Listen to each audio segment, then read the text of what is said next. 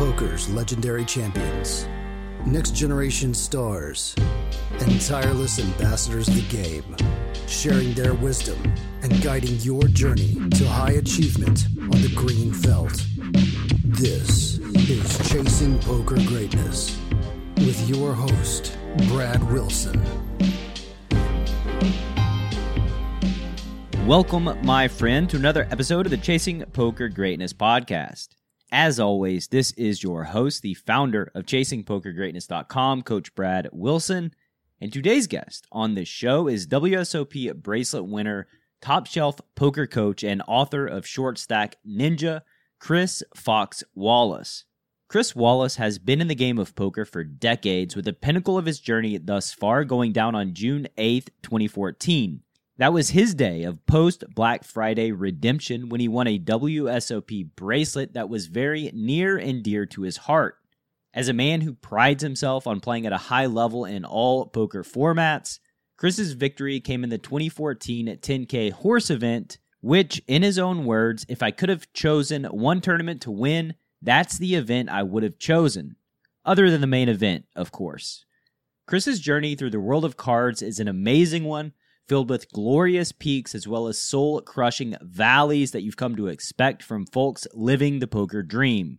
In today's episode, you're going to learn how a rare wood allergy changed the trajectory of Chris's life overnight, Chris's trials and tribulations battling through Black Friday, poker coaching lessons both Chris and I have learned over the years, and much, much more. But before you dive head first into this episode with the Fox himself, I want to tell you why you should think about investing into CPG courses. If you've tried other paid training platforms and instantly felt overwhelmed by the sheer volume of the content, unsure of where to start or what to prioritize in your limited available time to improve your poker game, then I believe you'll be very pleased with the structure of CPG courses. Each course is designed to teach you elite, data driven, exploitative strategies for one specific high value scenario at a time so that when those spots come up, you'll know the exact action to take to maximize your EV. If you'd like to see the entire CPG course catalog, head to chasingpokergreatness.com slash courses. One more time, that's chasingpokergreatness.com slash courses. And now, without any further ado, I bring to you world-class mixed game player and coach, WSOP bracelet winner, Chris Fox Wallace.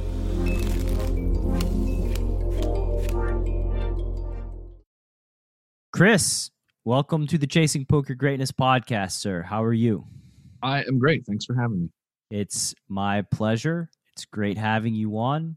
We've had a couple misconnections. We're getting it down now. You were telling me that you were just on vacation in one of your favorite places in the world. So let's we'll start there with the the listener. Where is one of your favorite places in the world? Well, they, it was yeah, it wasn't it was kind of a vacation. We made it into a vacation, but it was like a thing we had to suddenly go do, where we had to suddenly be in Montana, and then we had to suddenly be in California, and this whole it was a it was a crazy couple weeks of traveling. But um, but but luckily, one of the places we had to be was near Flathead Lake, Montana, which is just an amazing, just stunning place. It's uh, the largest lake geographically this side of the Mississippi. Um, it's not as much water as um, Tahoe, but it's uh, larger geographically, and it's just surrounded by trees. It's, there's very little development on it. It's a gorgeous, gorgeous place. So we drove our, drove around, and I'm into wildlife photography, so we drove around looking for wildlife, and that was it was a super fun place. It's beautiful there. Yeah, you were saying the most beautiful place in the world and one of your favorite places. Which I, I as somebody that is a collector of favorite places and you know just individuals, if they could be somewhere, they would be there. Um, I don't know if Flathead Lake is that spot for me because during the summer they have mosquitoes and during the winter it's cold, so I couldn't live there. But well, if you go at the right time, it sure is beautiful. Yeah, the right time. Uh, like for me, we went to Yosemite a few years back. That we that was amazing. It was Yosemite in, in, the summer, and just the whole Monterey area. Just I is probably my favorite place to uh, to be. Have you been to Zion? I haven't. No is that is the national park we we tell everybody about in the area. You know, we, we're very outdoorsy hiking, wildlife photography people, and and so that's just a big hobby for us. And our favorite of all the national parks in America is Zion, which is only a couple hours from here, from Vegas. It's it's just an amazing place, and a lot of people will come and go. Okay, I'm going to go to Bryce and Zion and do all these. We go, no, just go to Zion. It's just amazing. Just do mm-hmm. that one. Surprisingly, I've spent very few time in Las Vegas. Probably over my life, mm, three or four weeks combined. I, Wow. I yeah, I'm a poker player that doesn't really love Vegas. I've always been more of like a LA poker scene person. Uh, and for some reason i'm also kind of weird in that i like the humidity most people hate the humidity and i like the humidity and vegas is like my nightmare it i feel like i'm just getting i, I feel like god is just standing above me with a magnifying glass like right on me and i'm subject to just melt at any point yeah, um, it takes some adjustment. Well, you know, I moved here from Minnesota, but I was always spending a lot of time here anyway. But when I used to come for the World Series of Poker and be here for six weeks or whatever, uh, you know, my I'd have bloody noses and my lips would be dry and everything would be cracked and it just would feel awful. And then after like three or four months here, that goes away. And now when I go to humid places, I now I hate it because my body is acclimated to the dry and I just love it. My joints feel better and my everything's uh, now I'm used to it and I really like it. there you go i just needed to stay in vegas for four months Yeah, being miserable and that's then then I it, I would have been a Vegas person. having a pool helps a lot too. I mean, I used to hate 115, and now I'm excited for 115 because that means I can be out working by the pool all day and just jump in the pool every 20 minutes and throw some food on the grill for lunch, and you know that's a that's a great thing. Whereas before I had a pool, it was 115 just meant you're trapped indoors the same way we were in Minnesota in the winter. Exactly. I could see how a pool could uh, make the experience much better. And Changes everything. Yeah. so let's go back to your Minnesota days, right? Typically, we start this show out by asking about your story and how you got involved playing cards. So let's dig in. I was a guitar builder. I've always kind of chosen unique jobs that are hard to make a living at. I like a challenge, I guess. And um, I was a guitar builder and I was playing blackjack for a living on the side, you know, for part of my living on the side on and off for years and years. I bought a copy of Beat the Dealer when I was 16. And so playing cards for money was not weird for me, right? That was something I was already comfortable with. And I had a friend, my pal Adam Stemple, who's the co author in my first book, um, who was a semi pro poker player. He was, in- his words, playing poker for smokes and beer for 25 years. And um, then I developed an allergy to exotic hardwoods that almost killed me a couple times. And by the time we figured out what it was, it was time for me to quit immediately. My career was over. Um, tell me about and- that. Let's go. I, th- like, there's something there, right? Like, tell me about developing an allergy to exotic hardwoods. Like, what what was happening to you? Um, Well, I have a lot of allergies anyway. mhm. And so I guess that's just a thing for me.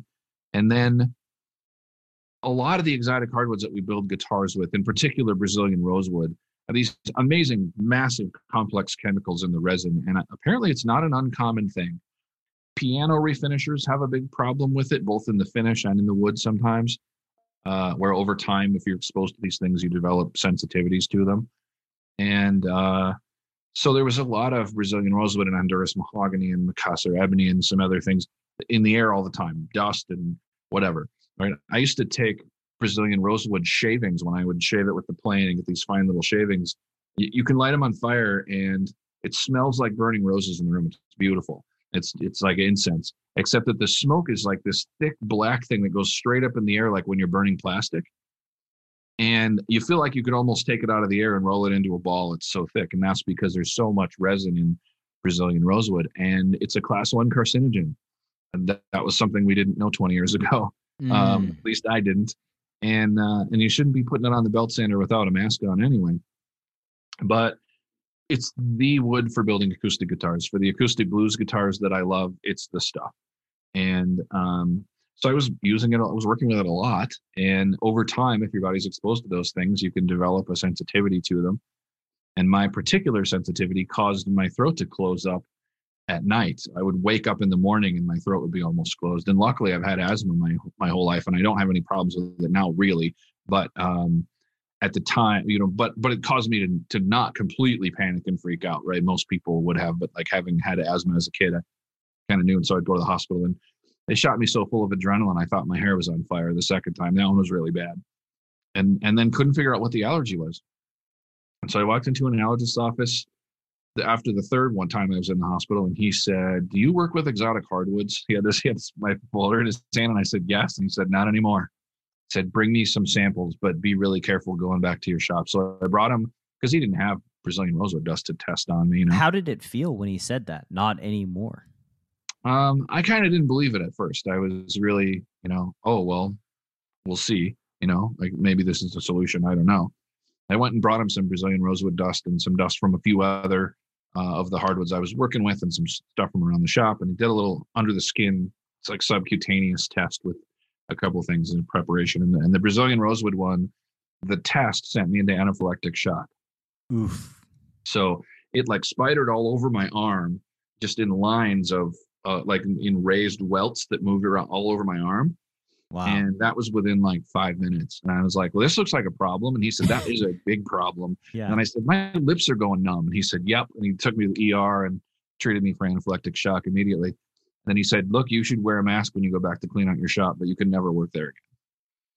So um, I, you know, I was building custom guitars and doing repair work and stuff. And I could have kept doing a lot of repair work. I could have kept doing setups and been a guitar tech for a band or, you know, those kinds of things. I was overqualified for that kind of job, but that wasn't what I loved. I, I loved building guitars and I loved in particular building like acoustic blues guitars. So I just decided not to do it anymore. Just it just wasn't. And then also, I'm probably running a little risk. If even if I'm, you know, I can't be in anybody else's shop. I can't be in any, you know, exposed to any of these things. So, so I just decided not to do it anymore. And I had driven cab many years before, and so I went and drove cab in Minneapolis for I don't know eight months or something while I was trying to figure out what else to do.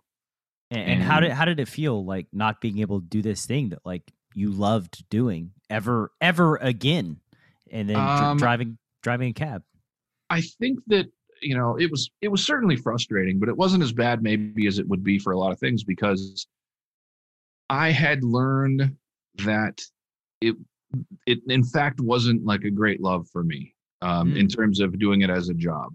Um, I loved building guitars. I loved the guitars that I built that I still own, but it's putting everything into this thing and then sending it away and you probably never see it again. And a properly built acoustic guitar is going to sound a lot better 20 years later than it does when it was built right? I mean you know i've got a guitar downstairs that was built in 1970 that just sounds great and i've got another one from the 30s that sounds great. Um, they, they get better with time. So it really as a job it wasn't a thing i loved. I'm kind of sad that i can't do it as a as a hobby anymore but it, it wasn't really heartbreaking. It was it was frustrating money wise more than anything. Yeah.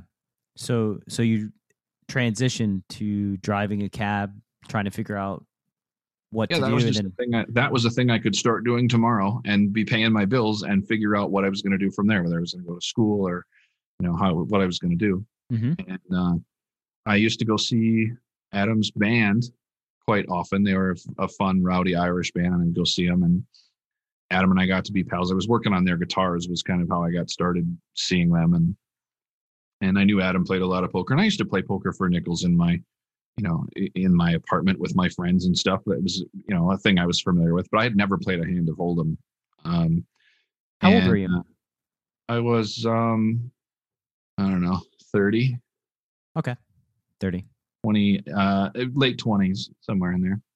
And I knew that Adam played serious poker and I thought that sounded like fun. So this was like around the year 2000, I guess. 2000. Yeah, like when I got the allergy was around the year 2000, 2001. And um and I asked Adam, is it possible to play poker for a living? And he stopped and thought for a second and he said, "For you? Yeah, I'm sure it is." And, Why? Why did he uh, think you'd be capable? He knew that I was playing blackjack seriously and he, he thought I was a sharp guy and that that was a thing that that I had the potential skill set for, and he was right.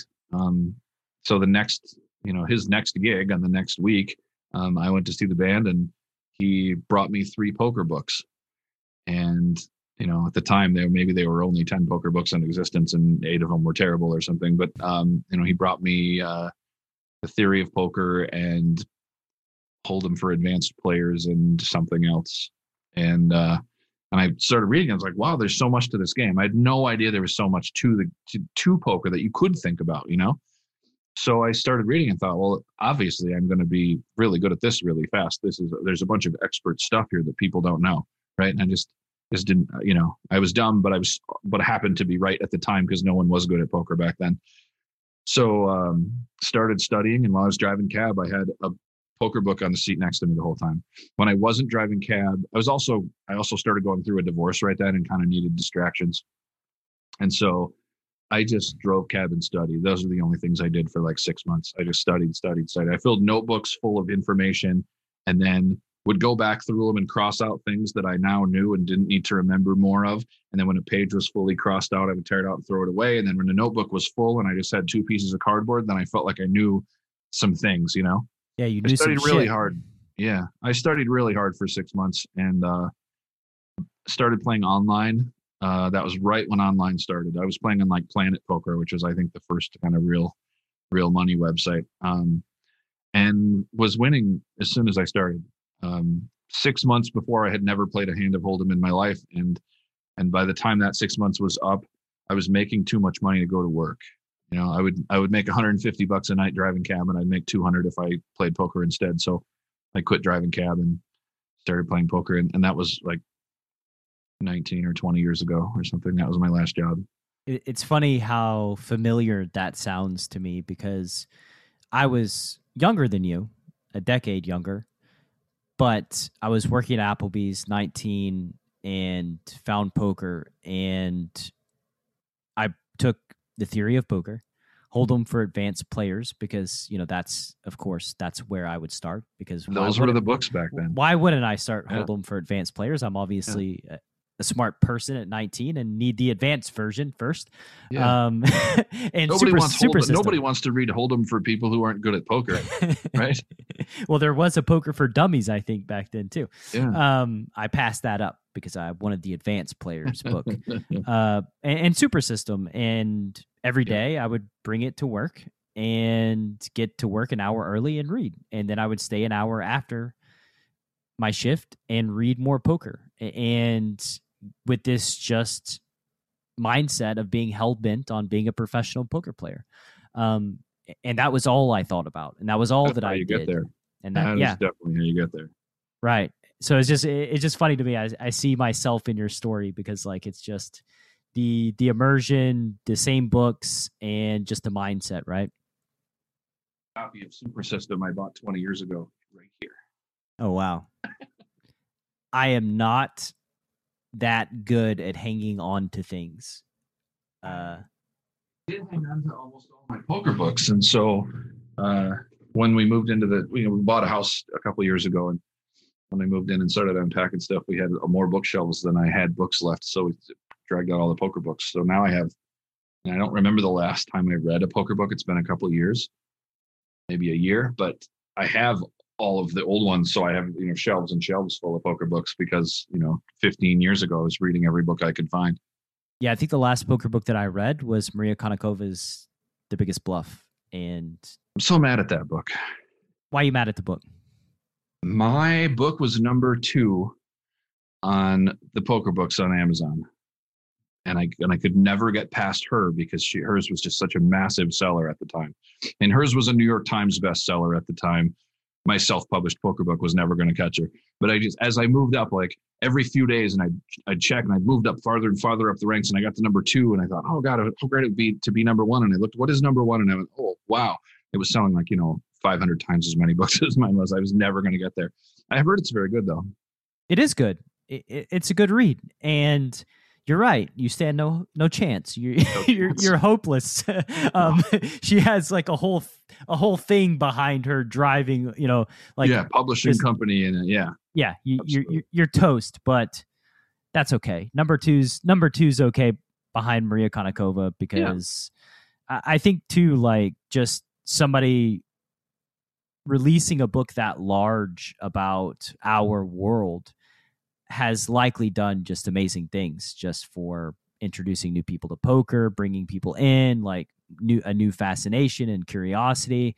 So, yeah, I, am sorry that you're number a, two, but I'm glad she's number one.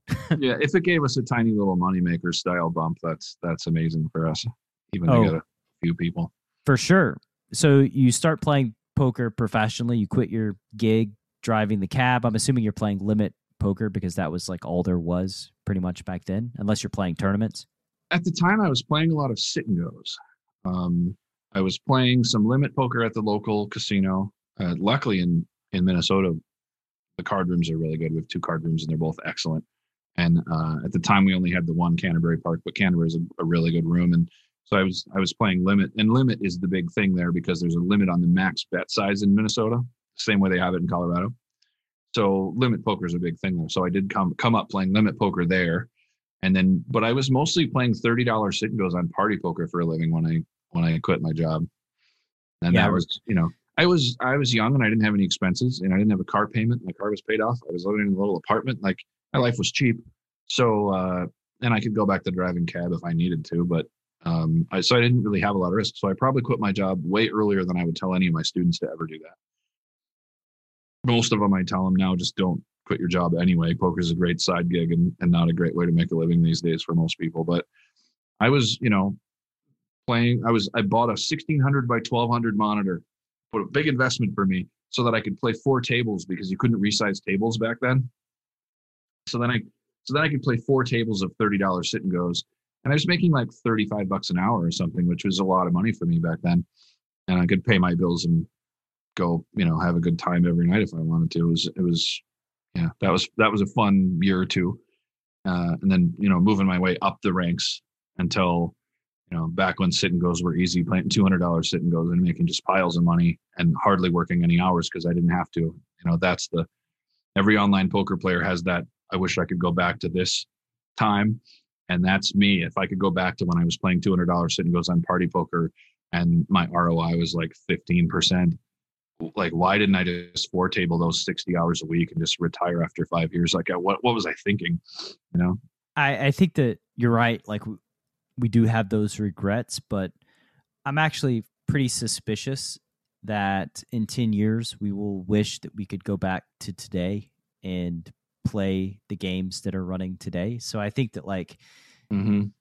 you know there's a bit of a misnomer that I, I, just hear people say all the time that I, I kind of take exception to where it's like, man, like poker's so tough today and I can barely make it, but I would have been just instantly rich if I would have been playing back in 2005 and like uh, my thought is always if you cannot make it today you could not make it then and that's just how i feel because you can make it today if you try hard and if you're saying that like there's some external reason as to why you can't make it today because the competition is so so much higher than it was 10 years ago. Well like imagine trying to navigate your way through poker with super system and that's it and then figuring things out on your own right? Like you had no help no assistance no software no training site Absolutely. no nothing. So like if you can't make it today with all the resources that are available on the market and bad players still play right? Um, then you weren't going to make it back then either uh, but yeah i'm I, sure you're right about that the resources now are just so much better that while you have to be much better to survive now, you can get much better really quickly. Yeah, you can you know, get much better. Much amazing now. Absolutely, and I think in ten years, people will be looking back. New players will come into the game and they'll be like, "Oh my god, I can't believe I wasn't around in the year 2021. I could have just printed money. It was so easy for you guys yep. back then." Yeah. Um, but let's go back. I'm going forward way forward in time. Let's go back in time. You're moving your way up. You're playing to 200. Uh, and goes. Uh, I know what happens next, at least in the world of party poker. Party poker gets out of the United States. What what was your site that you were playing on regularly back then? And then like what was your grind? What did it look like? I have a little bit of poker ADD where I, I just can't play the same game over and over again. I get bored. So I've played almost all the forms of poker for a living at some point and bounced around a lot. So I I moved to full tilt when party poker left, but I was you know big into rakeback and um, the guy who, at least the as the story goes, and I think it might be true, the guy who invented the term rakeback was from Minnesota, and um, so he told us about it. And we started uh, getting back pretty quickly and pretty early, and then started promoting it as well. Um, so Adam and I started a poker training site. We talked about poker all the time. We um, started writing things about it, and we started a, a, training site, which we eventually sold to Poker X Factor and became instructors there. They bought all of our content. Um, so I was doing some coaching. I was doing some playing, and I was playing all these different games and learning new games. So um, when when Party Poker left and the rakeback disappeared, Full Tilt had rakeback, so I went there. That was really the thing that drew me there. I checked all the sites, and Full Tilt had rakeback, and when I started playing there, the games are great. So that was my spot, and so I played. Like I played two four and three six no limit, um, six max for at least a year, almost exclusively, and those got boring. And so I started playing mixed games and learning those and I went from one two to 200, 400 in like a year playing mixed games. That, that really took to the mixed games, and I loved learning about them. And uh, people were really bad at them. So uh, on full tilt, at first it was just horse, and then they changed. Then they added eight game as an option, and then they added ten game as an option toward the end.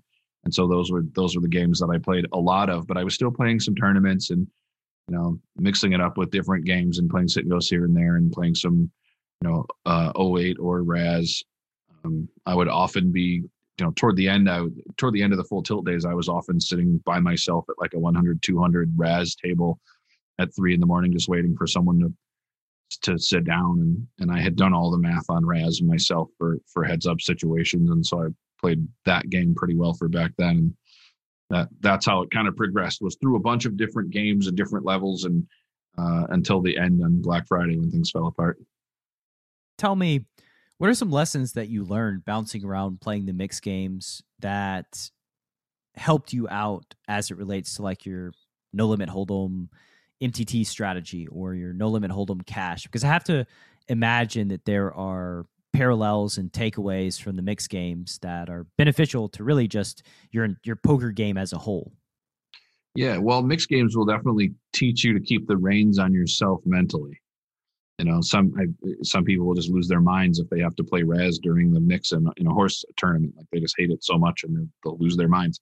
It definitely keeps you makes you mentally strong. And it also helps you think about the game from a lot of different perspectives and and always be thinking about the money. Like in uh in stud games when you get short-handed which i often was in those bigger limit games especially late at night um the antes are tiny. There's no blinds so you have to actually play way tighter heads up than you would eight handed.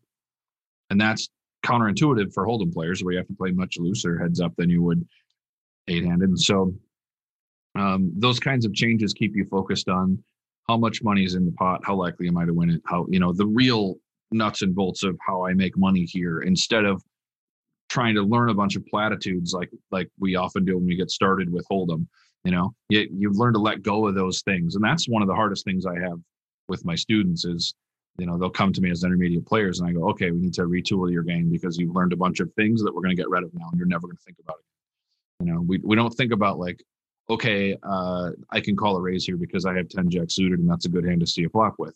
That's like such simplistic thinking that we have to get rid of it and you need to never think that again. We need you right. to think about what all the things that actually matter in the situation and data points. I think playing lots of different games helps with some helps with that somewhat. Yeah, for sure. Like you're going to focus on the data points, right? Like what are what are my odds? What kind of equity do I think I have? What range is this villain opening from? Uh, just like everything that matters. You know, and, how is the it, hand going to play out from here? Am I do I have a lot of bluff cards coming? Does he have a lot of bluff cards coming? There's all these yeah, all those things where you're looking forward and you're thinking about what's happening now and what's going to happen and yeah. less like narrative driven thinking. This is something that like I, I, try to drive out of my students' minds where it's like, well, I three bet him five minutes ago. So now if I three bet him again, like he's more likely to four bet me. And he's thinking that like I'm just attacking him or targeting him and like he's gonna be check raising here me here light because I've three bet four times in a row. And I'm like like slow down. Like this is all just like projection and not based in reality. Like we need to pay attention to the data points in front of us and look at the board, look at the situation.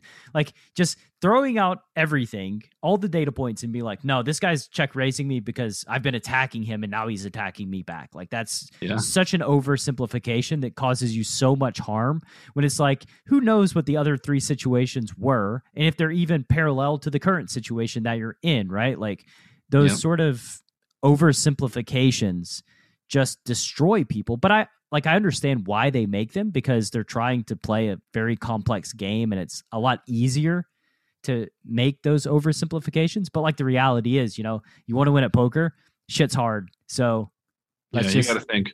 Yeah, you gotta think. You, you can't just like you can't just get by by making these like massive oversimplifications. So yeah, just bear down and bear down, work hard and uh, ignore the the stuff that doesn't matter and let's focus on like the actual data points in the hand that's happening.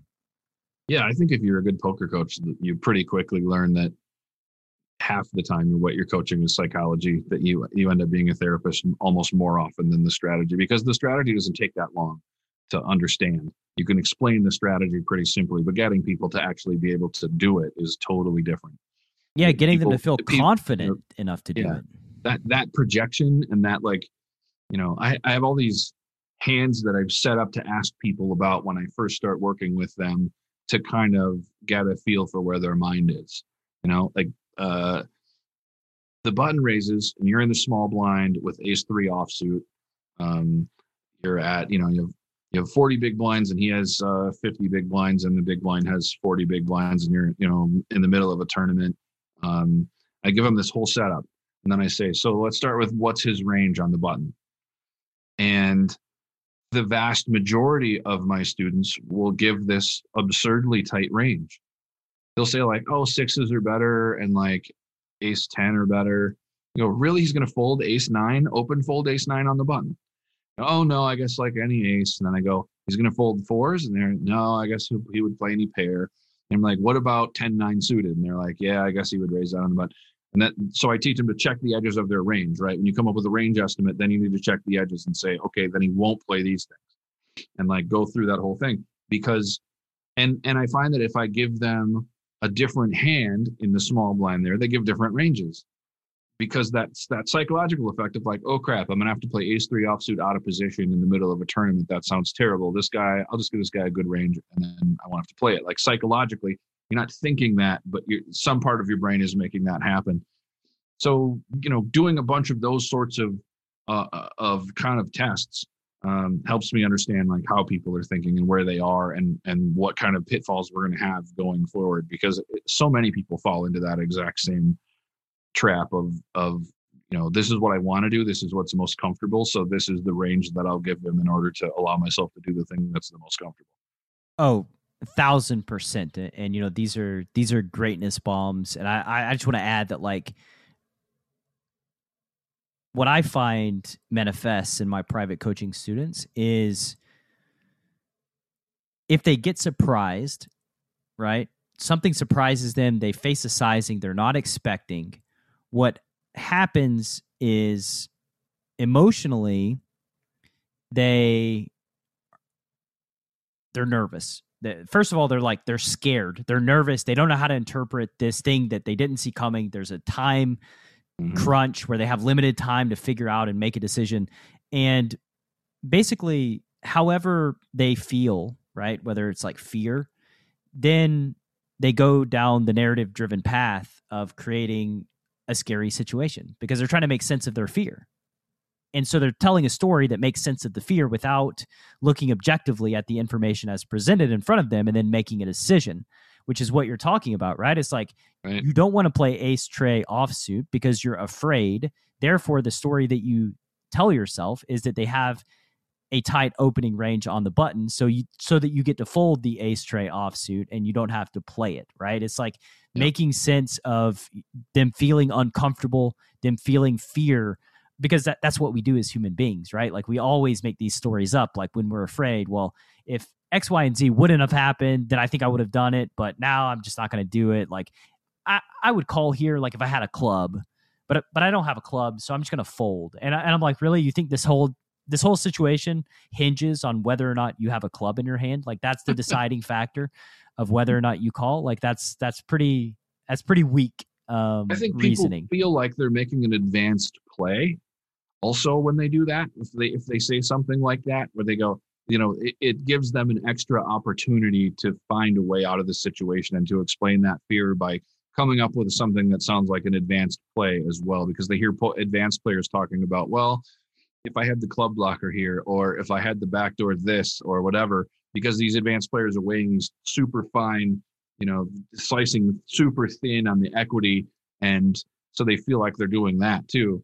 But I love that that idea that there's an emotion that happens, and then the logic appears to explain the emotion, and that's where the problem is. Like, you know, that's where the vast majority of mental health problems come from, right? We have an emotion that doesn't make sense, and then we try to explain it, and then, you know, yeah, try to make sense of it. And, and, this happens to even my advanced players, my crushers, the guys that are playing like high stakes. You know, it's the same because, of course, they have emotions, right? And, and they try to make sense of them because we're human beings, especially yep. in a situation that's unstudied. Because obviously, if it if if it were studied, they may expect the sizing that they faced.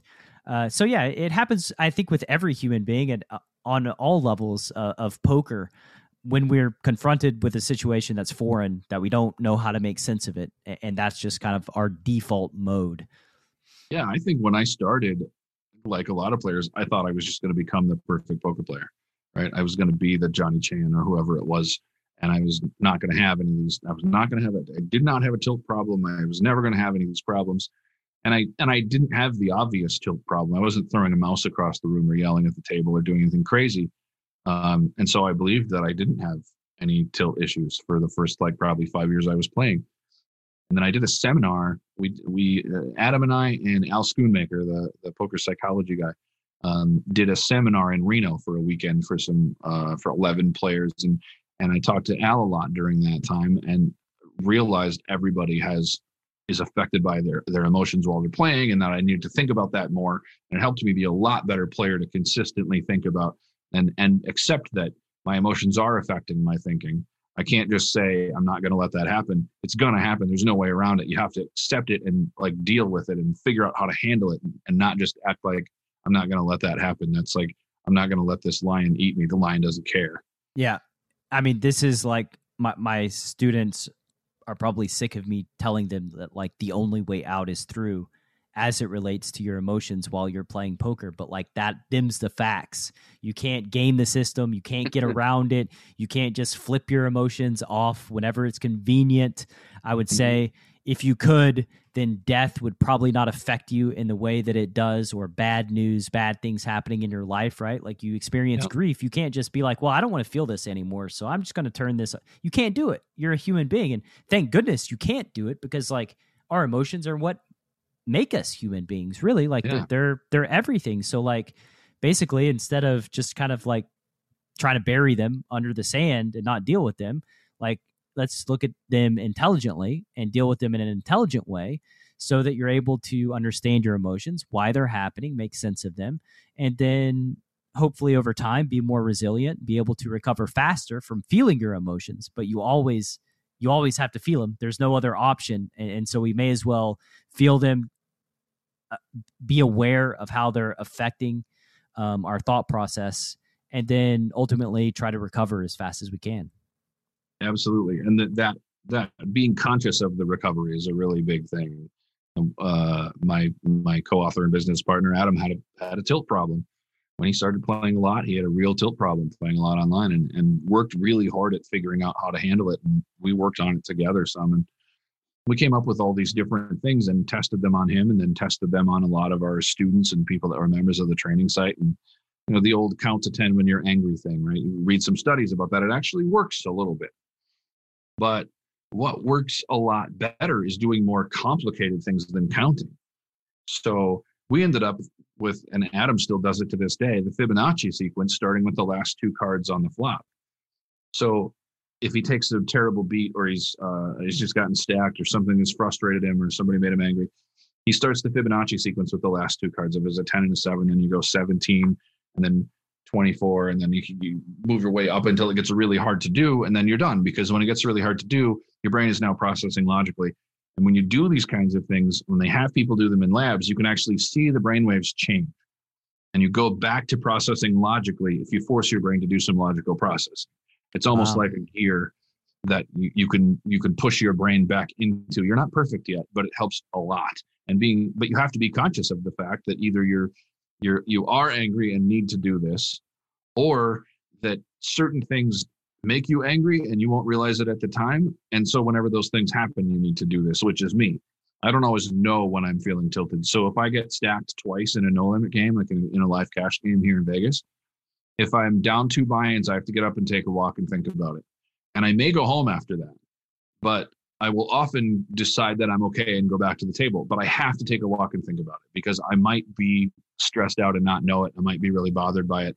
Maybe the game's just great and and I got it in twice good and it's fine and I'll keep going. I mean, I I can keep playing if I'm four four buy-ins down and be fine some nights, but other times you know big losses bother me and I just know to set those rules and just go home. I mean, that's a great. It, it- it's a great guideline to to help you play poker, right? Like just consciously walking around and making yourself think about it, giving yourself the space and the opportunity to think about it. I think a lot of times we don't give ourselves enough space to think about it, um, and you just have to because, like, if you are compromised, if you are playing at a low level, if you're upset that's not good. I- It's not good for your like hourly rate, your peace of mind. It's not good not only in that you lose money, but also you drive home with regret that you didn't quit earlier, that you were not on your A game, and then you have to deal with that. worst. Yeah, then you got to deal with that regret for like days, right? It just lingers. Yeah, those drives home are terrible. They really, they really are. The decision to enter a hand is fundamental to poker strategy. Too tight, and they know what you have. Too loose, and you're easy to run over.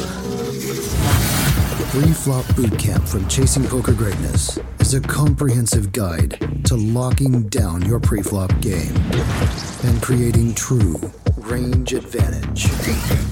Eight days of guided training, over 60 optimal ranges, and access to a dedicated community of players that will push your pre-flop game from a place of weakness to your greatest strength.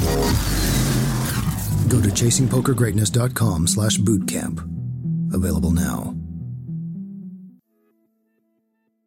Before boot camp, I had been playing for maybe 15 years, somewhat seriously, always trying to get better, jumping from learning program to different learning programs and training site to training site. Kind of feeling a little bit lost, not really knowing how to go about getting better. And pre-flop boot camp just felt like a great starting point, a way for me to to move from being a losing player to, to possibly a winning player. It felt like the right first step. Once you jumped in boot camp, what was your experience like? Well, first off, I realized that I'd been making a lot of mistakes prior to boot camp, kind of learning what ranges should look like and what hands should be played in what situations. You know, it was it was exciting because I I could see what other people had been doing to me, what kind of what I had been missing in my game. And then from there, just the whole camaraderie of everybody that's um, signed up, working together, trying to achieve that goal. You know, that that was fun. That's uh, pushing each other and really helping uh, one another, kind of feeling like you're a part of a team. It was uh, it was a great experience. I, I enjoyed the process and I learned a lot. What was your experience like playing cards post boot camp? It's a totally different experience. You know, it put me in a position to be successful as opposed to always being behind the eight ball and, and playing catch up. Um, I really feel like it's it's the foundation of, of a solid poker game. And uh, since boot camp, I've been able to to turn a profit and keep building on what I learned there. You know, being able to go back into the group and uh, re- really work together even after boot camp was over. It's it's been awesome. What's your sample size of winning post boot camp? I think I have seventy thousand hands played by now. You know, I'm a father and I have a job, so I'm not a, a professional player by any means. That's my sample size. Preflop Bootcamp is the flagship Chasing Poker Greatness training program. If you'd like to dramatically upgrade your pre-flop game, a new boot camp launches on the last Saturday of every single month, and your link to join is chasingpokergreatness.com slash bootcamp. One more time, that's chasingpokergreatness.com slash bootcamp, all one word, or you can click through in the description box of this episode.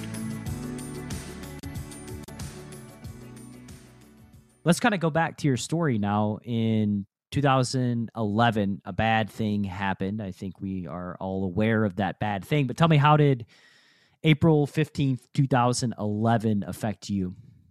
It was, it destroyed me. Um, it was one of the hardest things I've ever dealt with. Uh, Adam and I had worked really hard to build up this training business and this rakeback business. We were making enough money to make a living just with the training and rakeback. And then I was making a lot of money playing poker on full tilt. And my backup plan had always been like if I'm playing too big and the business goes sideways and I lose a bunch of money, I can just go play fifty dollars sit and goes and make my you know and build my bankroll back up again. And even my backup plan disappeared. So Adam and I had an office in St. Paul and we we drove into work and fired up the computers and nothing. The the you know saw saw that when when Full Tilt opened, it was the FBI, and and didn't know what to do.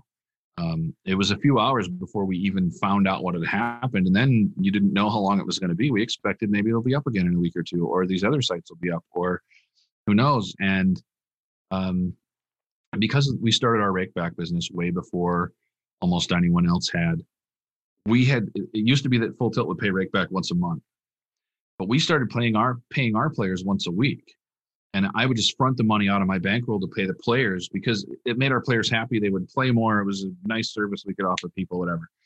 And so on Friday mornings, I would transfer the money out of my account to my out of my player account to our affiliate account, and we had a separate full tilt account that was for our affiliate account, which was by that time completely not allowed. But they told us you know, our affiliate managers told us it's all above board. It's fine. Just don't change anything about it, or you'll lose this account and we'll have to do things a different way. But if you don't, you know, so it was like it was like they were breaking the rules for us or bending the rules for us, but they also told us it was okay. We weren't doing anything shady.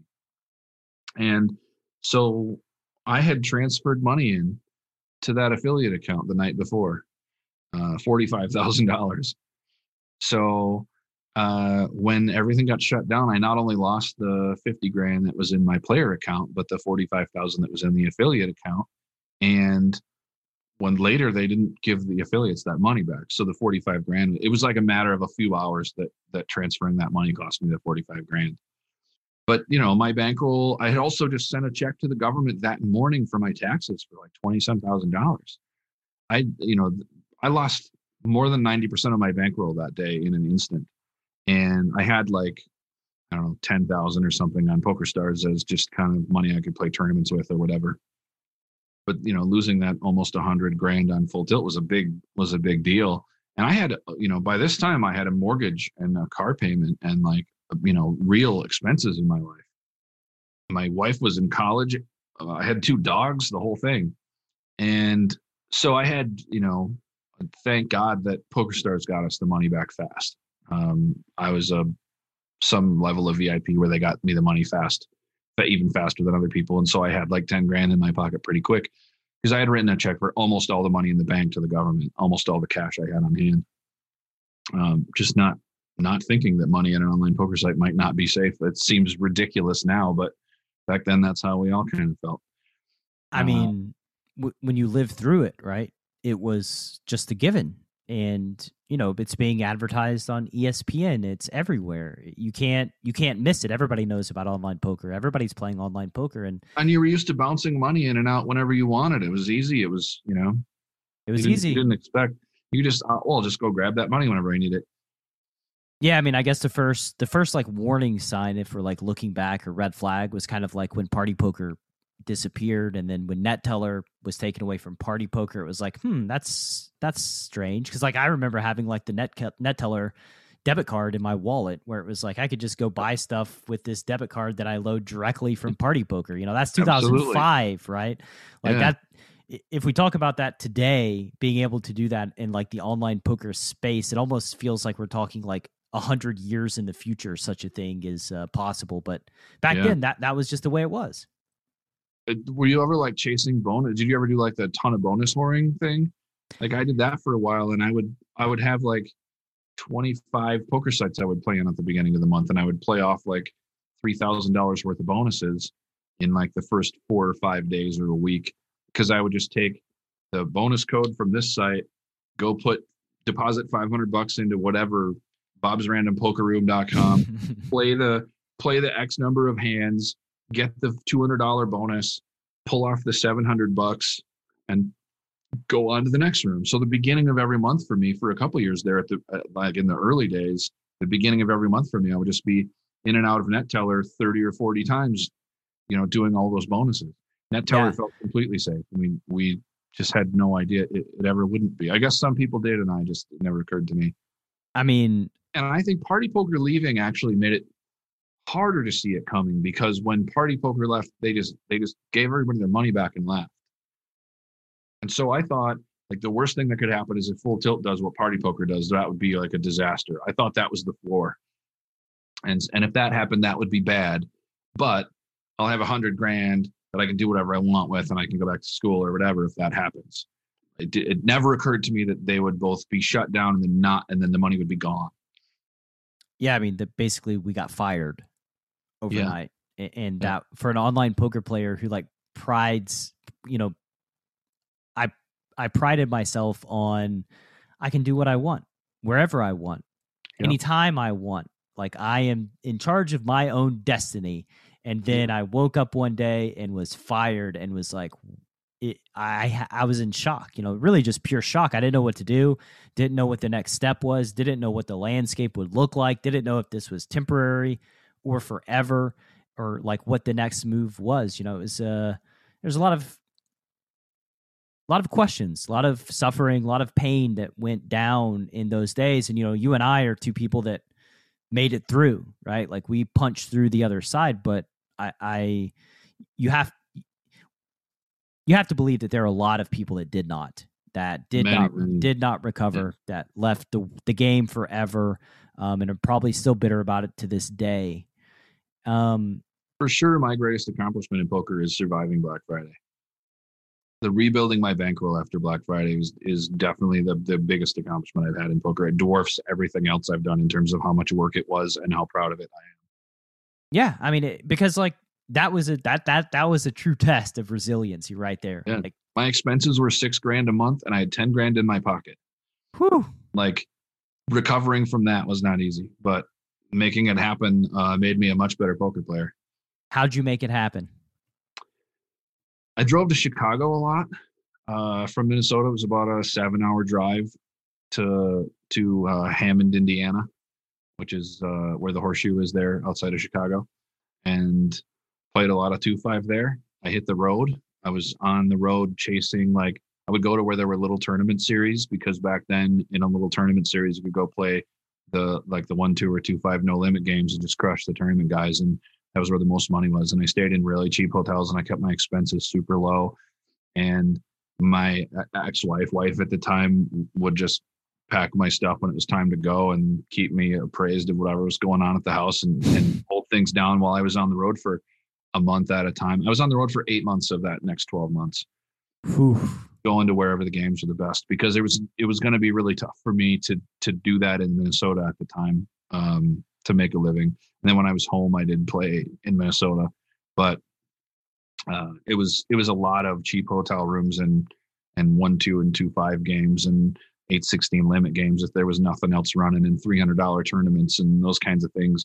Hunting the best value. I wouldn't go to a tournament if the hotel rooms are going to be too expensive. I couldn't justify you know if my roi in this tournament is this i can't make enough money to justify this hotel room and still pay my bills at home and you know that kind of stuff. So it was a lot of planning and thinking and then a lot of hard work and being away from home.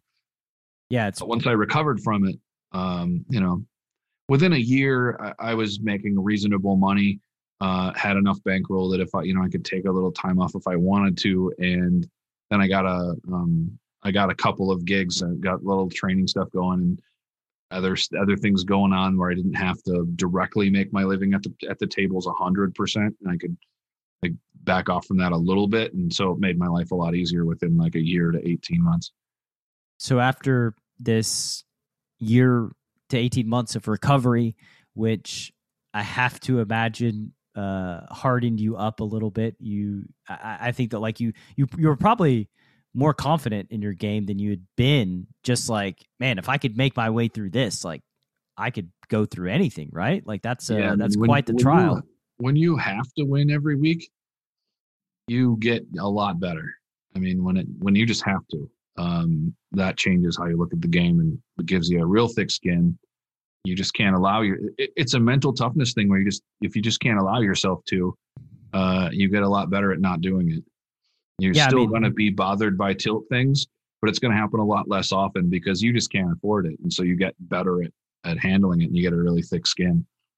Yeah, I made some really uh, questionable decisions when I was younger. I got married way too young, and also around that same time and uh, Black Friday, my monthly expenses were around 6k 7k as well and and I was the sole breadwinner and just having the pressure of like you don't get to feel like you can't play. Like you don't get to feel like yeah, yeah you, you just need to take 3 or 4 days to figure it out or to get back to get rejuvenated. Like you've got to fucking get in there and you've yeah. got to perform because if you don't then people don't get to eat and that's a problem. And so like nothing makes you harder than forced performance under those conditions right with all of that pressure when people come to me now and they're like single by themselves and like crying about breaking even over two or three weeks i'm just like yo calm down like you, you don't understand what pressure really is right, right. like you, let's put this into perspective right um so yeah, like that. And it's the bankroll stress is a totally different. I don't even know how to describe it, but it's the thing I like the least about poker these days is that um, it's not just that if you don't make money this week that people don't get to eat this week, but it's like if you don't make money this week, you might never make money again.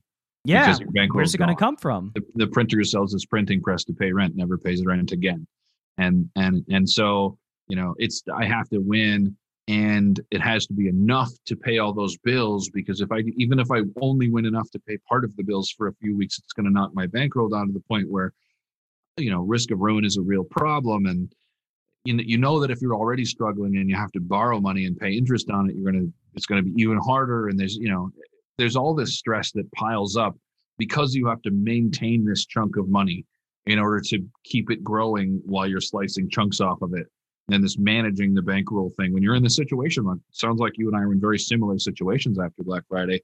That managing that chunk of money is such a big mental burden.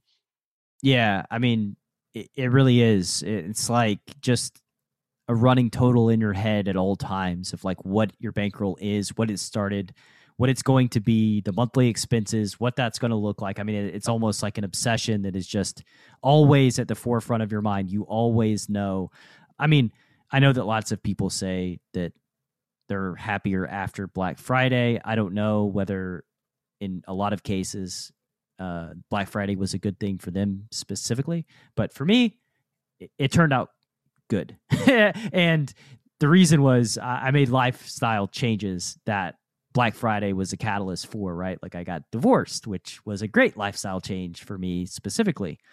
It's amazing, isn't it? I recommend it to everyone. Divorce is fantastic. Yeah, like that's the old, you know, the old joke, right? Like, why is divorce so expensive? Because it's worth it, and it is certainly, certainly the best thing I've ever paid for. yeah.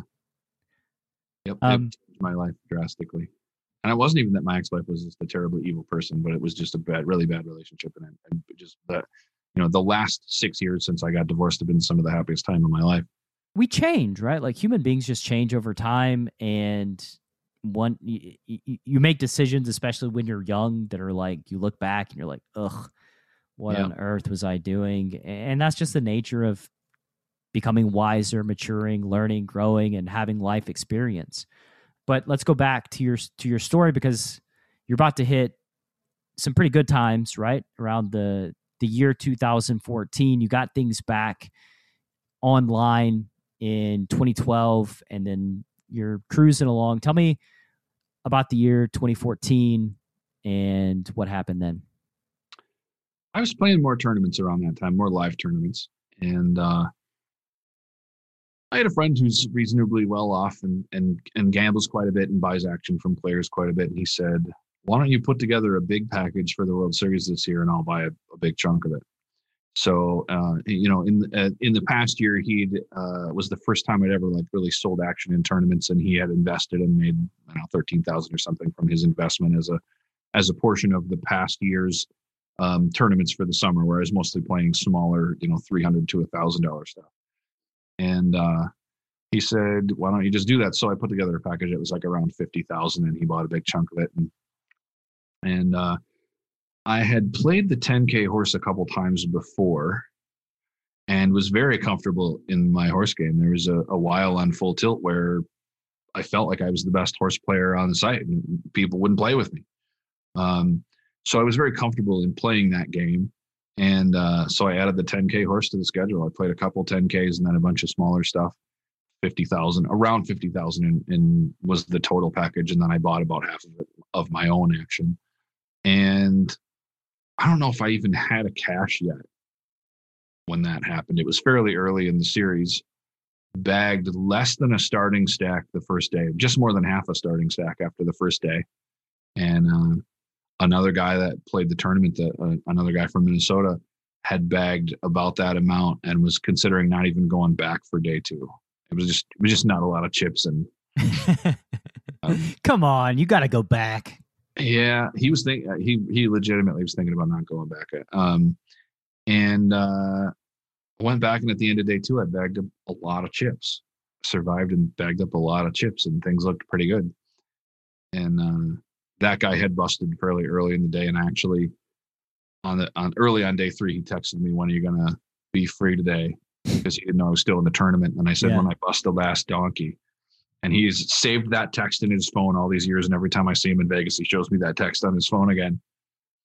So I started day three with a reasonable stack of chips, and then just kept chipping up all day. Just it, things went well. I was playing well you also have to run good to win that tournament. I mean, you have to run good to win any tournament. I did run good on day three. Um, players were overly scared in a lot of the uh, in limit hold'em in particular. Um, a lot of the players, it's still somewhat true in mixed game tournaments, but but five and ten years ago it was more true. Um, a lot of the good players are good players that are old school are overly scared. They're not playing enough hands and they're easily too easily bluffed sometimes. So uh, I was running over a lot of people, especially in the limit hold'em hands. I was a pretty good limit hold'em player, and I was used to being aggressive. I played a lot of limit hold'em in Minnesota, and a lot of mixed game players just hate the limit hold'em rounds. So they almost sit them out. They just don't play very many hands unless they really have something. So I, I stole a lot of pots during the limit hold'em rounds. At one point at the final table, I raised six limit hold'em hands in a row, and Randy Ohel was on my left, and he said, "Are you going to raise every hand?" And I looked down at my cards and said, yes. And I raised again and everyone folded again. And I and I and I added something like two percent of all the chips or three percent of all the chips in play, just stealing that round of limit hold'em. You know, uh, of all the chips in play in a 10k, wow. just from stealing that round of limit hold'em without ever seeing the flop. That's so that, pretty nice. yeah, that's pretty. That's pretty nice. Um, just getting that overfolded, no risk limit hold'em money and chipping up. Yeah, and, then, and I was I was the least famous player who probably who made the money and certainly who made the final table. I mean, if you looked at the, if you looked at like all the people who played that tournament, like I was the only name that that you wouldn't recognize in the money really. Like there were very few people who made the money who were not who were not people that you recognized. Um, playing on full tilt with so many of the red pros and having a lot of the red pros be my favorite prey, I wasn't scared of people because they were famous. In fact, I liked that that that made me almost more comfortable playing against people who were well-known players but the final table was was a lot of very well-known players so it was it was um looked pretty tough but it didn't feel i would i didn't feel that much pressure at the time. I would only start to feel pressure when i went on break. While you're playing it's just kind of the pressure slowly builds and you don't notice it. But then when you take a break then oh wow i'm you know my best previous finish in world series of poker tournament had been 17th i think i'd finished 17th a couple times I think I finished 17 three times now. And um, suddenly I'm at the final table of a thing that pays half a million for first. This was like this was a big a big thing. And more importantly, the bracelet because when Adam and I were first talking poker, 2001 or 2000, we talked like the, the best player in the world was whoever won the 10k horse and we we really talked about how that was like a, a real crown tournament to win if i could have picked one in terms of how much happiness would just bring me to have that bracelet in particular. That's the one i would have picked and suddenly i'm at the final table of that one with a bunch of chips. Yeah, and we'll just uh, I have it pulled up here on Hendon Mob just to kind of see like the people who are still left at like 20 folks or so, you know, there's Negreanu, ElkY, Bonomo, Nick Schulman, David Benjamin, Bruno Fitoussi, Bill Chen, Max Pescatori, a lot of well-known, famous yeah poker players. You find yourself at the final table. Now, did you feel the pressure of that final table? only on breaks Just on breaks. So when you're playing, you're sitting at just the table it was just like just like any other day of poker just i mean it, it it's always intense at the end of a tournament and that's when it's the most fun i mean the most fun poker you can have the most fun poker you can play in my opinion is at the end of a big tournament like that's when things are really interesting and intense but it didn't feel like like i was nervous except for when i went on breaks and then i would just go off by myself somewhere stand in a corner and think about what was happening and I had people in the stands and I would like go say hi to people and get a few hugs and then I would go off by myself and not talk to anybody during the breaks. But while I was sitting at the table, it didn't feel like a lot of pressure. I think that's just you know that's that's the pro in you, right? Like that's the pro with like when you can think about it, it feels you feel it, but like when you're in it, you're just in it. Like you're just you're playing cards and you're looking at the data points, you're trying to make good decisions, and everything else is just kind of like on the periphery of like what what what is happening. Like you're just not really paying attention to all of those things. Um, I've always found it kind of curious that I don't. I mean, obviously, I've been nervous in playing big pots, I guess, over my career, but never like overwhelming or intangible or something that like I, I feel really, really is affecting me. But when a good friend of mine gets in a pot, like a 20 or 30 or 40K pot or whatever, I'm much more scared. I'm much more nervous for them mm-hmm. than I would be if if I were in it myself, right? It's just this weird like sense the of same way you can be more embarrassed for someone else than yourself. When you just you just almost hate to see somebody else sad than because you know you can handle it and you and you like hate to be dealing with their unhappiness instead. Yeah, it's weird. Sometimes I know that that even they can handle it. It's just like I, I don't even know psychologically like exactly what's going. I just know that like I'm I, I'm the person that like I want the ball. I want to be in there, and I'm much better when I've got the ball than when I'm like on the sideline uh, spectating. Yeah, definitely. I think that is the real pro mindset is I want the ball. Yeah, like I, I want to be in there. Put me in. Uh, uh, that's always like my the saddest moment of a poker tournament, besides entering the poker tournament itself, um, is like if things are going well and then all of a sudden like you just lose a big one and, and you're broke and, and like it's always so sad for me like you know standing up leaning my chair back and just like looking at everybody that gets to continue playing and i don't get to continue playing anymore because i don't have any chips Yeah. um it's like oh god i was just there i was just playing what happened um that's always the saddest moment for me in the tournament Yeah. Busting the main event is just the worst thing ever. Just so miserable, whether you bust the first day or whenever. i can't speak It's to it.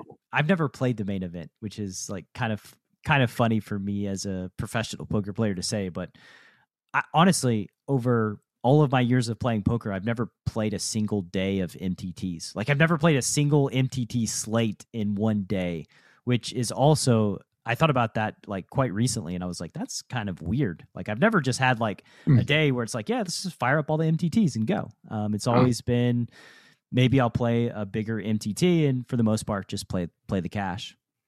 But never just like fired up a, a, a day of online tournaments. Correct. I can I So you cannot played some live tournaments. Yeah, I've played live tournaments. I've played online tournaments. I just can't bring myself to like fire up the thirty dollar daily thing where first is like twelve hundred. I just can't. I just can't do it. I, I can't. I, I can't make myself do it. I feel like I learned a lot in in the short amount of time that I did spend doing that. There was a there was a while where I just felt like tournaments would be fun and I was tired of playing whenever I was playing. And so I started firing up like this, you know, I would just play all day Sunday and Saturday on full tilt, play all the tournaments on Tilt and Stars. And the thing that you learn is that you cannot let your first five bust outs bother you because the first five results you're going to have when you fire up eight tables are going to be bust outs. Right? That's just mathematically, that's always going to happen. And if you let that screw your whole day, then you're going to have 25 more bust outs and you're going to be down a bunch of money at the end of the day. You have to be approaching these tournaments every one fresh and be playing well because when it really matters is going to be at the end of the day after you've busted out of a, almost everything you've played and now you've got chips in a few tournaments where there's a potential real money involved and if you if you're tilted because of all those previous bust outs if you're the kind of player who is that way you have no chance of being a long-term successful tournament player because you're always going to be playing badly when there's big money involved.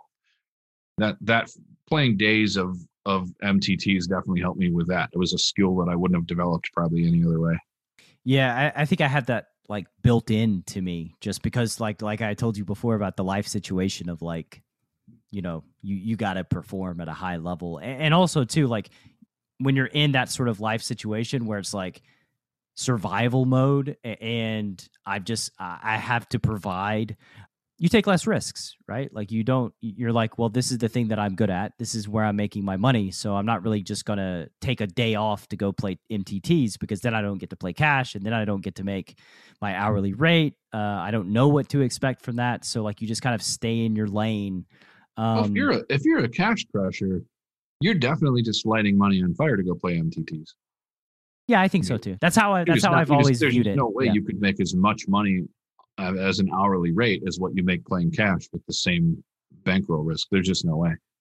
Yeah, and that's sort of like how I've always viewed it, and so I've just always kind of. And plus, I think like early on in my career too, there was a lot of like, uh, like you said, you go to play the cash games to play against the MTT pros, right? Like there was a, that a lot of that like the cash game players are superior to the MTT players, and you know the the thing that the cash game players want more than anything is for somebody to bink an MTT for a lot of money and like, let's come on over here, buddy. Like, we got a fresh seat for you in this cash game. Um, there I, used I think, to be a horse tournament on Sundays on Full Tilt. It was like 200 bucks, and like often like the winner, second place, third place people would have enough money to come play like 50, 100 horse and would think suddenly think they're good enough to play it. So there would always be like 30, 60 up to 100, 200 horse tables running that night waiting for those people to show up. And they would show up and just get slaughtered and you know dust off most of their winnings. They'd win 20 grand and then just dust it at the cash games where they clearly weren't good enough to compete. Yeah nowadays nowadays mtt players i think they can they can transfer their skill set. They're much more skillful now than they were 15 years ago but I would guys say at the top and like the bigger MTTs Yeah. for sure. the guys at the top, I, I would say still a lot of MTT players are probably going to struggle transitioning to cash, dealing with the depth and the just you know the added complexity in every single hand, and the decision tree is just massive. And like you know, it, it's not so much a pre-flop game anymore when you're playing cash. You're seeing lots of flops, you're seeing lots of turns, equities are shifting, and it's just a different animal. That like you try to start pushing small pre-flop edges, your cash game players are going to eat you alive. Yeah. And I think that uh, a lot of tournament players are losing players, but they don't care. It's a form of entertainment. They don't lose that much money. Almost everybody who enters the tournament with you also busted out. Like it's just kind of you. You know, there, there are people who can recreationally play tournaments for years and years and have fun doing it. And that's not always true in cash games. Like if somebody's really bad at cash games, they just get crushed so fast that you don't you don't get to play anymore because you've lost all your money too fast. And so those those bad players like they wouldn't transition transition to cash because when they do play cash, they lose their money so fast that They can't. going back to tournaments is standard for them. Right. And so the tournament fields like in the like a three hundred dollar tournament is a much softer field than a, than a, a one three cash game. Like that's just for sure true. Like these players are not as good as these players. If we took if we swapped them, you'd have a much softer cash game than you would tournament for sure.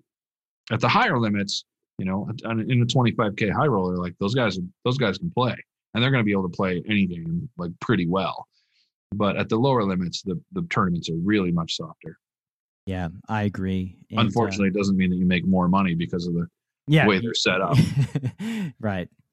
So you're at the final table, the 10K horse, you're playing down, you know, it's getting close. You can see and smell the finish line. Like, was there ever a moment of anxiety that, like, holy shit, like I'm, you know, we're four handed for this bracelet that is like, if I could choose a bracelet, this would be the bracelet that I would want. Well, besides, I guess, the main for obvious financial reasons, but Right. uh, just for like the trophy case, this is the one.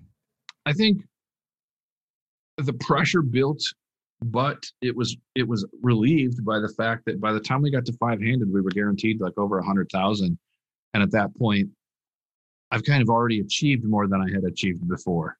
So like I'm already going to have doubled the the value of the package of of entries that I sold, which includes 25k in Myoma. It's going to turn into 50, and I have other money in, in the bank because I didn't certainly would invest my whole wouldn't invest my whole bankroll into this, and and I've got this whole rest of this rest of the series to play, and like I'm already just this is already a great summer.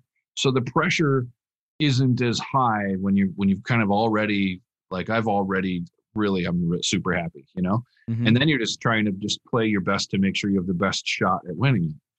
When I noticed that there was some real pressure was when they brought out the bracelet and set it between us. Randy was on my left, and so they set the bracelet right between us, and I wouldn't look at it. I'm not looking at that. I'm not touching it. I'm not thinking about it unless it's mine. So I never looked at it until I had won it. And that was and when I realized I'm not looking at that, and then I thought, well, that's not a way I would usually behave. and I knew that there was some pressure on then. And then on the last hand, it was really like once we got the heads up, then it felt like some pressure. And then on the last hand, it was really like that was a when when people talk about sweating something, I don't care about a, a gamble. I'm not, I'm not interested in gambling. And so I'm not sweating cards and looking at pips and all that stuff that so many mixed game players love to do. I don't care about that. Let's, let's play poker. But but then when when Randy was looking at his last card, it, the act was I was actually sweating. I believe it. There's a lot and it was line. and, it, and it was a crazy hand because I I started off with deuce three five. That right? Yeah, deuce three five, deuce deuce. I think something like that. But I started off with like a reasonable hand, but he started off with with a pair of aces that I couldn't see. And when we got to Fifth Street, I had trips and he still had a pair of aces. So we get and we got it all in. There was no way either of us could have played any different in the hand. It was really predetermined. Um, and then on Sixth Street, he caught his third ace, and I just felt like I watched a bracelet go down the toilet. Like I was still going to have a bunch of chips, but I had him. I had, it was there, you know. I was uh, and and so when I looked and saw that I filled up, and rolled over my hand, rolled over my card and said I filled up, then I'm watching him sweat because I'm really like, there's a real good chance he's going to win this pot for me, even though I filled up. Right? He's got a lot of outs to his full house, and he's sweating, and then he says, "You're good." Just calmly, "You're good," and then, and then it was it was there, but like that. I don't know. Maybe it was five seconds of sweat. It was like real sweat. That was the first time I've really been stressed about a gamble. And then what happens next? What's the feeling? You take it down. It's yours. I shook his hand and told him that he played great because he did, and and I was kind of thinking about those things ahead of time, like what am I going to do if I win this? I'm like, I'm gonna, I'm gonna behave with class to my opponent. Then I'm going to thank the dealer, you know, all these things, and so I like got those things out of the way before I let myself celebrate, and then as soon as I got those things out of the way and like turned and the like the the people from Minnesota were all in this in the stands and they were like coming out of the stands toward me. And as soon as I turned, my friend Ku Ku Vang is a great player, like almost tackled me, almost knocked me down with a big hug, and and um, then kind of everybody was around, and then I couldn't stop smiling for like forty five minutes, like just smile pasted to my face. And that 45 minutes was life changing for me. Um you know we did the we did the interview uh remko rinkema from from the wsop did my interview. It was like three in the morning or two in the morning. So we do a little video interview and then we're done. And i'm annoyed that i don't get to take the bracelet with me but you don't get it until you get to, to the ceremony. So Mhm. a couple days later and then i get my payout card and i and it's three in the morning so i can go right away. So I, taking this payout card and i get a check for i don't know I think I took a check for like 400 or 300 of it or something. I took a check for almost for a big chunk of it, and then and then took some cash because I knew investors that were there were going to want a bunch of cash. Talk about Um, first world poker problems. You got to wait two days to get your bracelet. Seriously. but that, as I was walking off stage, um, I saw Chad. Uh, I can't believe I can't remember his last name. I feel like I'm getting super old. I know him really well. Who's the? He's like the senior editor for uh, Poker News. Holloway? Yes. Sorry, Chad. Um, that was just my brain just doesn't work.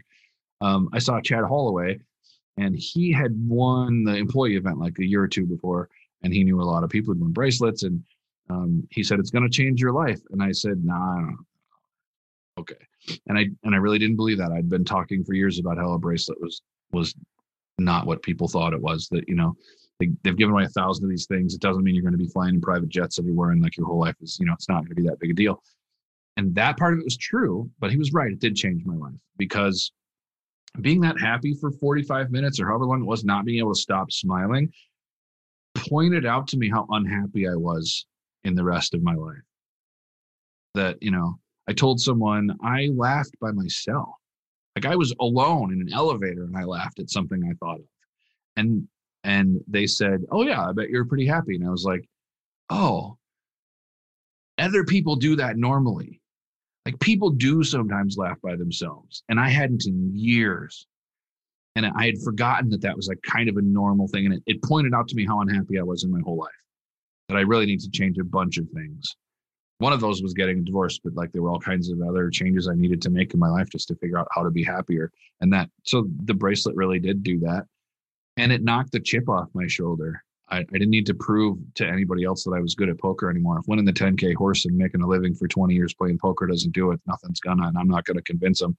So I don't care what anybody thinks about my game now. I just I just play for money. You know, Chris, uh, I've thought about that before, right? Like the validation side of it. Um, and you know what I think the reality is? I think you proved to yourself.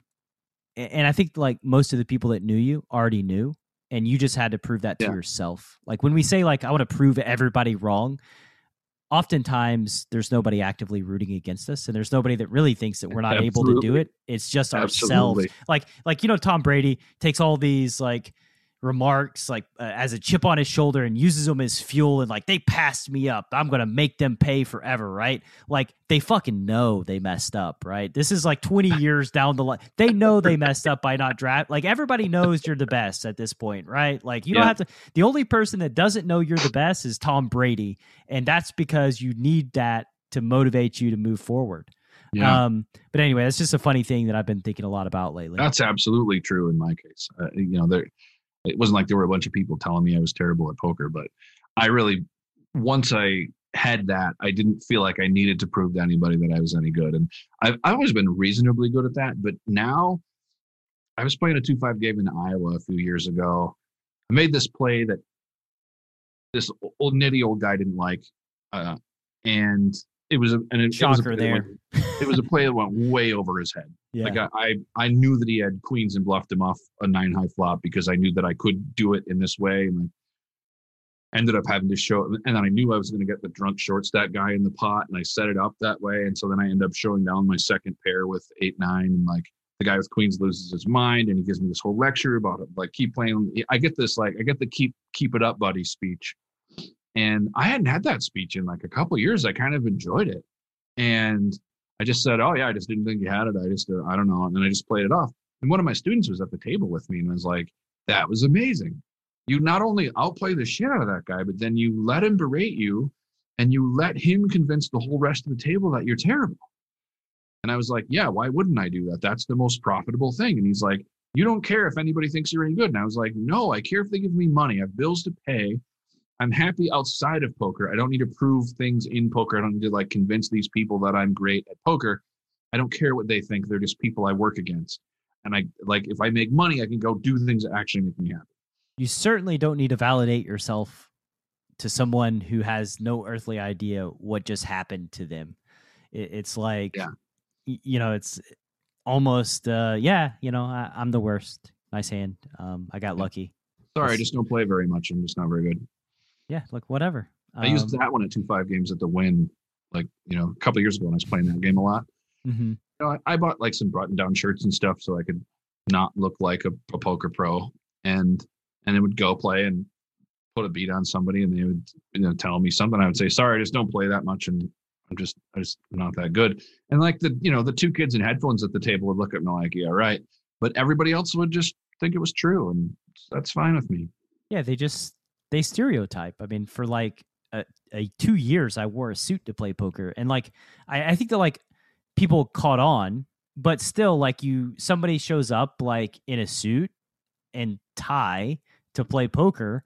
That's like obviously been through They're dry terrible. cleaning. They're they're you're They're not gonna, terrible. yeah you're you're gonna look at them a little differently than you look at like the young kid that shows up in sweatpants and a backpack like you Yeah. know that kid like you you you know what you're facing when that kid shows up to do Absolutely. to do business but like the the person in a suit you, you don't really know like you you you basically have to assume they don't know what they're doing until they prove otherwise but in the time that they're proving otherwise you know there's edges to be had and just extra money to be won The best camouflage ever for me in live games was my Vikings jersey. My fiance's parents bought me a jersey, and during football season, I'll wear it every time I go to play poker as much as I can because nobody wants to ask me what I do for a living. Nobody wants to talk about poker. Nobody wants to think about whether I'm good at poker or not. They just want to talk about football. It's amazing. They they assume that I'm just another sports better in town from and I'm from Minnesota and they want to talk about Minnesota. And I don't even have to I don't have to lie to them about what I do for a living because they never ask. They just ask about football. It's it's fantastic.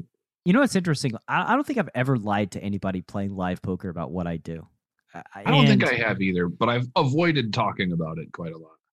I don't think I've avoided. Ta- I don't go out of my way to talk about it. I guess like at the table, but I've also been like because I think it, for me like it's always been so obvious. Like I'm 22 years old, just like showing up at a casino and playing higher stakes. Like like what am I gonna do? Like no, I'm you know I'm a you like a just inherited a bunch of money. Like I have this this silver spoon and I'm just playing really big and like the way that I handle my it, it's just like I have no chance of, of anybody thinking that I'm anything other than what I am, which I, I to me actually resonates very well because I don't like being deceptive. I don't like actually lying to people uh, in that way. It just for some reason, for some reason, I, I guess I'm very proud of what I do for a living, and so I'm fine with like, yeah, I do this for a living. I play poker professionally, and you know, take that for what it is, and we're still going to play. It's not like that makes it them magically better at poker or magically better playing against me. It's not, yeah, Yeah. not like an edge one way or the other, in, in my opinion. But um, anyway, so going back, you know, you, you win your bracelet, everything's validated. You know, here we are, seven years later. Can you believe that it's been seven years since that moment?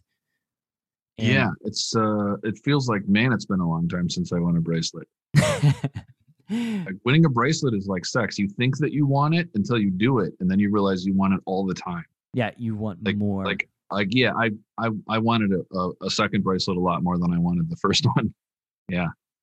And um, so I guess we'll close there, right? Like we we've made it to the end of your your rise and then Black Friday and then the second and we've skipped out on, you know, probably 10,000 questions that I had prepared here, but that's okay. That's that's a thing that happens in the best of conversations.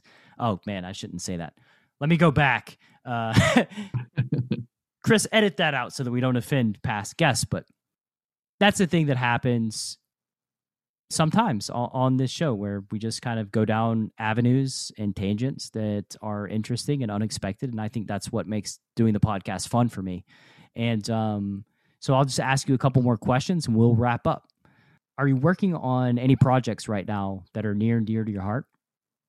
I always have a million projects. During COVID, I started a bunch of side hustles while the poker rooms were closed down here. So I've got all these different things going on. Um, I play a lot of music. I take a lot of pictures. Um, and I'm writing a book, which is the biggest one. Uh, I've been writing for years and years. The two poker books out now, and um, I've finally decided this this novel that I drafted, uh, finished the draft of like two years ago. uh, needs to be rewritten, polished, and done. It just needs to. This thing needs to happen. I really have, I have believed in it for six or seven years while I've been working on on it on and off, and I've decided that this this next two months, like this is one of the few things I'm doing um, during May or June is this podcast because otherwise I'm writing all day. I'm just working on writing all the time. So that's a big part of it is the novel that I'm working on is the, the current love project that I love. And does it have anything to do with poker? This novel? No. So we're no. It's a moving it's, away. Yeah. It's just a um it's like a book club fiction uh, kind of thing. It's a it's a literate it's a literary novel and not related to poker. Well, I also have a, another poker book that I was kind of was kind of in the middle of doing when I decided forget that I'm doing the novel. I'm going to finish it. So, but I do have uh, kind of a, a, second, like the short stack ninja was was a really easy book for me to write, and it was fairly short. This is a much more involved thing about hand reading and ranges and opponent profiling and that kind of stuff in cash games. Yeah, it's uh I would explore the novel before the the next poker book. I think that's oh, just a, sure. a, better way to flex your creative muscles. Like I, I, love just I mean this podcast is a thing that gives me an opportunity to be creative and create things and put content out in the world and have great conversations and that to me is uh, well there's a reason why i'm doing the podcast right now and not just grinding because like I, I think that as poker players we need to have multiple pursuits and multiple things that give us joy happiness fulfillment. And um, you know because you want to love poker when you're playing it and when you have the opportunity to play. And if you do it all day long and it's the only thing you do you tend to burn out you tend to resent it in a lot of ways. But um i've really realized over the years how important that stuff is it took me a while but maybe i don't know 10 12 years ago I bought an old muscle car, a, a 67, 1967 Galaxie 500 XL. I just, I just love them. I love old cars, especially from like the muscle era. And I wanted to just buy one and fix it up and have a thing to do. So I bought one and, and, you know, it ran, but it needed, it needed a lot of love. And I started working on it. I didn't know anything about cars. I'd never changed my own oil before. Started learning about it, taking pictures of things as I took them apart, playing around with it I had a couple neighbors that knew knew about cars that were helpful. Um, and I went inside and I told my ex-wife, uh, I really like this. I didn't expect to like working on cars. That that wasn't that wasn't why I bought this thing. I want to drive it. And she said, Well, you just click buttons for money all day. You're actually seeing something accomplished when you work on the car. Now the carburetor's working. You see that you've done a thing and you don't get that reward ever in your job. I don't know how many years I would have gone without without her telling me that before I realized that was the problem. She's right. She's at, and and now I'm I'm cognizant of that. Now, even you know, a year and a half ago, when I was just going to the various poker rooms to play two five all the time, I was just I would go do that, and then multiple times a week we would go hiking somewhere, and I would take pictures and put pictures up on Facebook, and you know, I would write things, create things, just so that I could see something that I had achieved. Because if you just click buttons for money i mean that's you're just turning a crank and making dollars come out. You don't feel like you've achieved anything. And, and if you don't have any sort of other outlet that'll eventually make you crazy i think and it'll make you hate poker. It, you have to have those other things. Absolutely. Uh, and this is coming from two people whose career has been poker for decades and decades. So like yeah. again, give yourself the space to pursue other things that you love. Because I mean, ultimately, I think that I can only speak for myself, but I chose poker because it was interesting and I loved the game and I loved cards and I loved being curious and I loved pursuing it. And, you know, you just need other activities to pursue. Like there, you, we play poker to make money, but what are we playing poker to make money to do? like what are we progressing towards is it just to like be like smaug in the hobbit and just hoard all the money that we have like we're we need to use that to live better lives more fulfilling go on vacation have adventures pick up hobbies find out figure out shit that's fun to you right? Like that's those are the ingredients to a, a fulfilled life. And sometimes i think as poker players we can kind of lose sight uh, of all of that just in like you know bankroll protection mode and like i don't want to spend that money because i don't want to take a day off because then i'm losing money. Um, they're just easy traps to fall into. And while you're living the poker life you just need to remember to give yourself space to pursue other stuff and then poker is even more sweeter when you come back to it i agree absolutely and uh, final question for you chris where can the Chasing Poker Greatness listener learn more about you on the World Wide Web? Twitter and Facebook are probably good. My Twitter is at Fox Poker Fox. I am occasionally um, confused with the Chris Wallace who works for Fox News, the news reporter. so you will see me um, in fairly harmless ways, re- kind of trolling the people that think that that's me on occasion. Other times it'll be poker content, but uh, you know, I will during the the 2020 or 2016 debates, uh, he moderated one of the debates, and so I live tweeted as if I was his assistant Kevin the whole time, and and just messed with people who thought that I was really that person. It's very clear that I'm not that person. There's nothing that indicates that I'm him. So people who find me and think that I'm him and tag me in posts are generally technologically illiterate, and so they fall for simpler gags than most. Yeah, and uh, that that makes the payoff even more worth it. it is. Yeah, it's super fun. And then you can find my book, Short Stack Ninja, on Amazon. My Amazon author page has both my books listed. Awesome, man. And, and that's really that, it. I don't have a website or a blog anymore. I used to, but it just kind of wasn't worth the time. It wasn't maintaining it. So, so get rid of it. Um, yeah.